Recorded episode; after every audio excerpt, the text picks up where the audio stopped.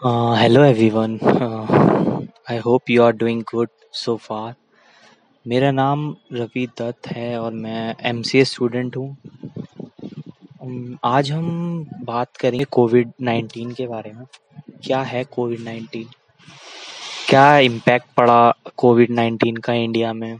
As a middle class boy मैं आपसे बस यही कहूँगा कि ये कोविड नाइन्टीन का जो इफ़ेक्ट है ना, वो सबसे ज़्यादा गरीबों पे पड़ा है। आज हम देख रहे हैं कि सोलह सोलह सौ किलोमीटर दूर लोग जा रहे हैं पैदल, और हमारी गवर्नमेंट क्या कर रही है उनके लिए? जिनकी अर्निंग बहुत अच्छी है, वो आज घर पे नई नई डिशें बना रहे हैं इंजॉय कर रहे हैं अपनी लाइफ को।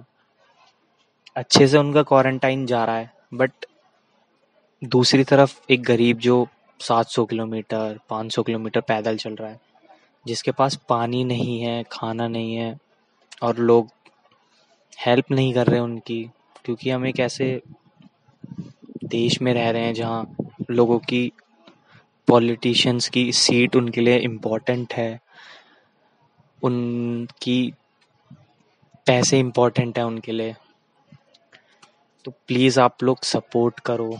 जो लोग, जो लेबर्स रोडों पे जा रहे हैं, उनकी हेल्प करो। उन्हें पानी की बोतल्स दो। खाना दो एक टाइम का, दो रोटी दो उन्हें। मैंने भी करा यार, मुझे भी अच्छा लगता है। जब मैं किसी को खाना देता हूँ, पानी देता हूँ और वो स्माइल करते हैं। प्लीज़ आप लोग भी करिए, ज़्यादा नहीं दो दो रोटियाँ एक बोतल में पानी भर के दीजिए, जो आपके पास रह रहे हैं। Thank you guys.